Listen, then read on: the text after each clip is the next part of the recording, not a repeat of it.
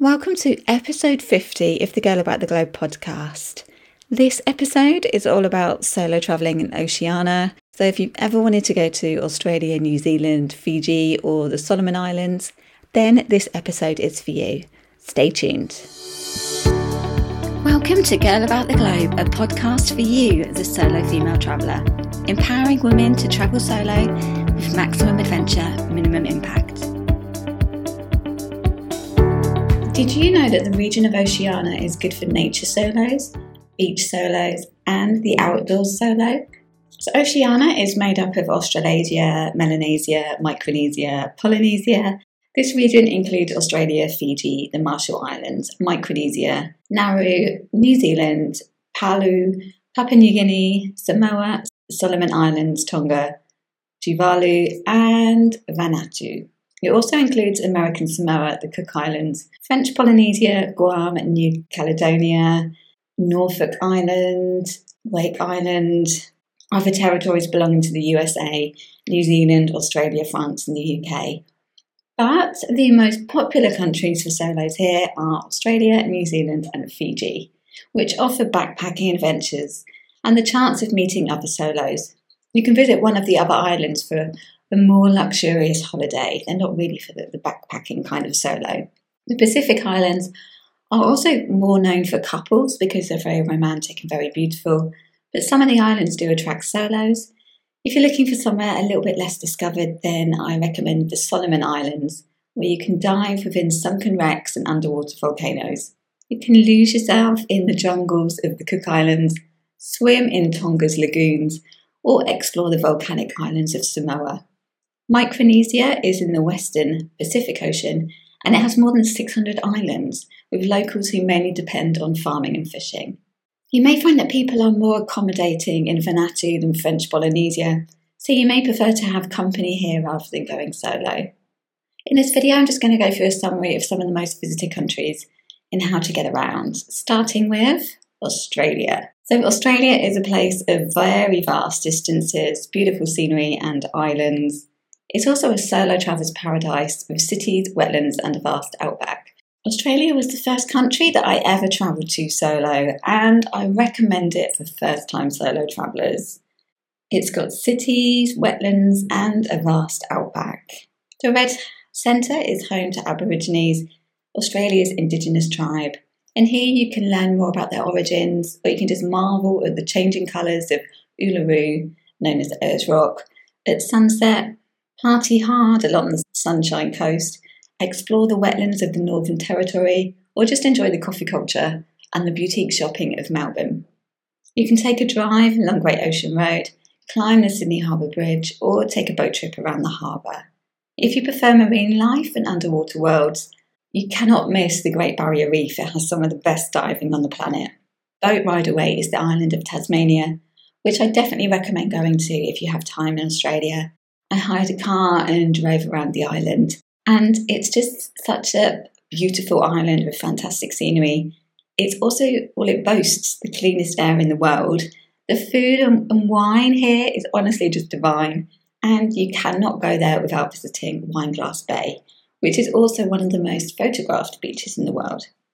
You can discover the ghostly past of Port Arthur, which is very cool to do on a night tour, and you can spot the island's famous Tasmanian devils in one of the wildlife parks. Australia is known for its travelling culture. So, wherever you choose to start your down under adventure, you're guaranteed to meet others en route. Most people travel along the east coast, which is known for its party atmosphere. But because of its ease, many gap year and younger travellers choose to visit here to experience life down under before entering the job market. Travelling solo in Australia as a woman is absolutely fine. People are really friendly but you do need to just be prepared for a few strange lost souls in the outback, especially in Katherine and Tennant Creek. So, as I mentioned, Oz is a great place for a first timer. You've got endless hostels and hotels. Everybody speaks English. It honestly is a traveller's dream. Then, across the Tasman Sea is New Zealand, which is a country formed of two islands. It's known for its stunning scenery and is perfect for nature solos. And also, if you love Lord of the Rings, then you definitely want to go to New Zealand. From the cosmopolitan city of Auckland to the tropical Bay of Islands, New Zealand is bursting with adventure, and the resort of Queenstown is an adrenaline junkie's dream. I actually did a bungee jump there, and it was from the original bungee over the bridge. It was a very different experience, one that I wouldn't repeat, but if you want to do a bungee jump, that is the place to do it. There are other areas in Queenstown you can do one as well. You can visit Milford Sound for the impressive waterfalls Invercargill for a bit of a Scottish vibe, or Aotearoa for a trip to the Lord of the Rings Middle Earth. New Zealand is also another country that is perfect for the first timer. It's smaller than Australia, cheaper, and it's really safe to travel around. Plus, you won't encounter those strange souls in the outback. If you love outdoors and adventure sports, then New Zealand is for you. It's also popular for those on a working visa, and as part of the round the world ticket combining Asia or the Americas on the way. People there are really down to earth, and it's so easy to travel as a solo. You could even hitchhike if you got stuck. So, how do you travel around Australia and New Zealand? Obviously, Australia is so vast that the country needs a lot of time. Don't expect to be able to travel around all of it in a matter of weeks. There are so many different methods of transport though that you can use. If you want to meet others, there's the Oz Experience, there's also the Kiwi Experience, which is their sister company in New Zealand.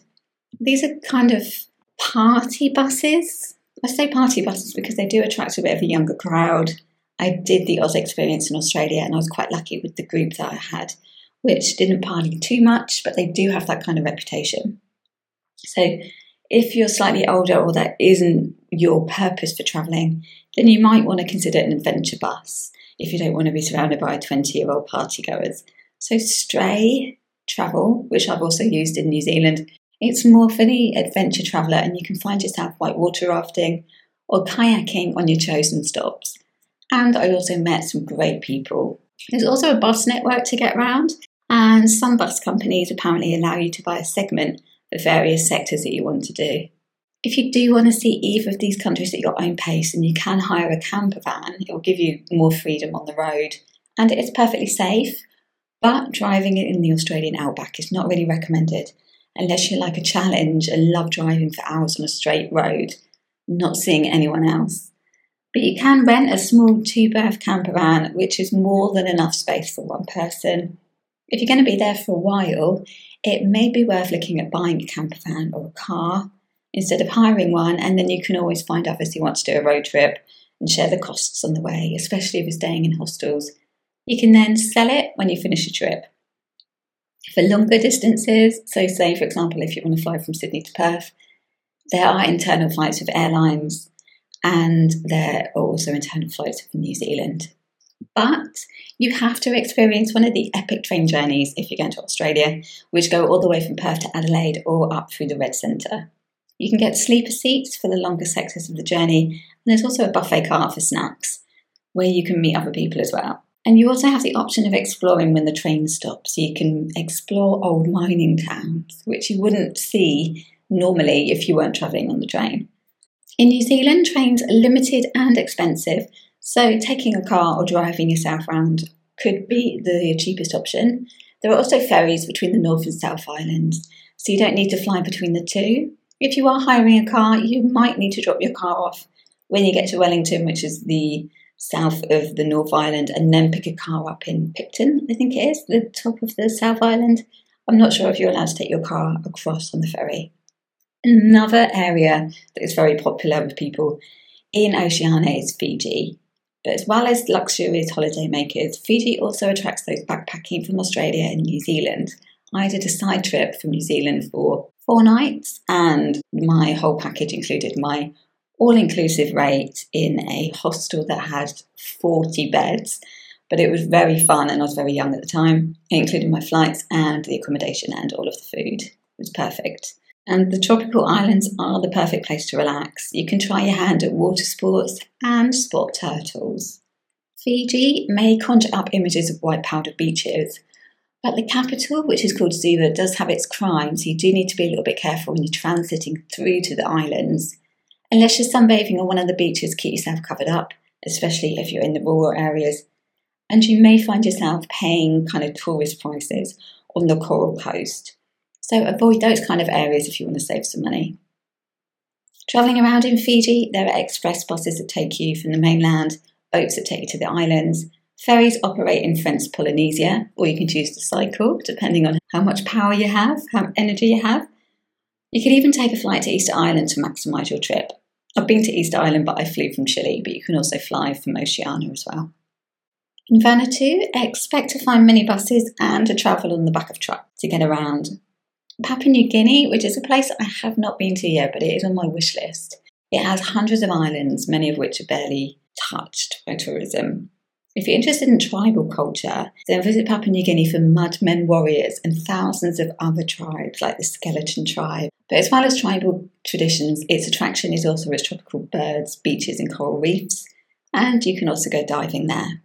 If you are travelling around Papua New Guinea, Port Moresby is the capital, but you do need to be a bit careful there, as well as Lae and Mount Hagen.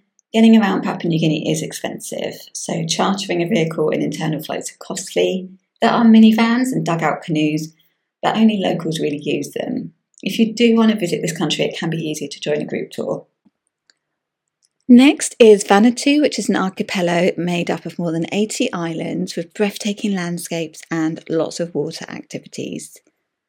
Vanuatu is not yet a hotspot to visit, so it's not crowded, and it's great for those seeking some alone time.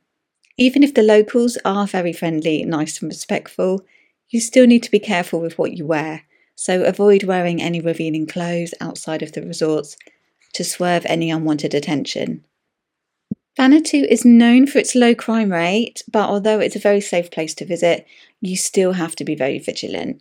Travelling around, the best way to get around Efate, which is the main island, is either by taxi or by bus, and avoid going out to isolated places or taking public transport late at night.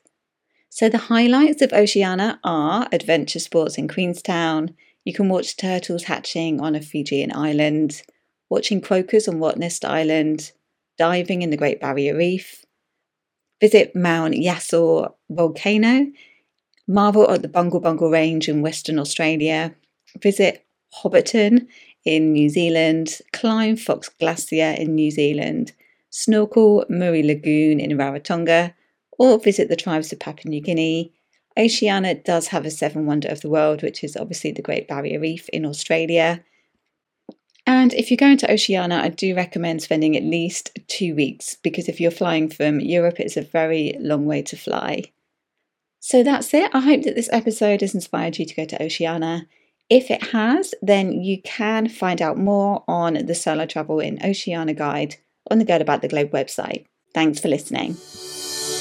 Thanks for listening to our Girl About the Globe podcast, making solo travel easier for you. Find everything that you need for your solo travels at girlabouttheglobe.com and don't forget to subscribe so you don't miss an episode.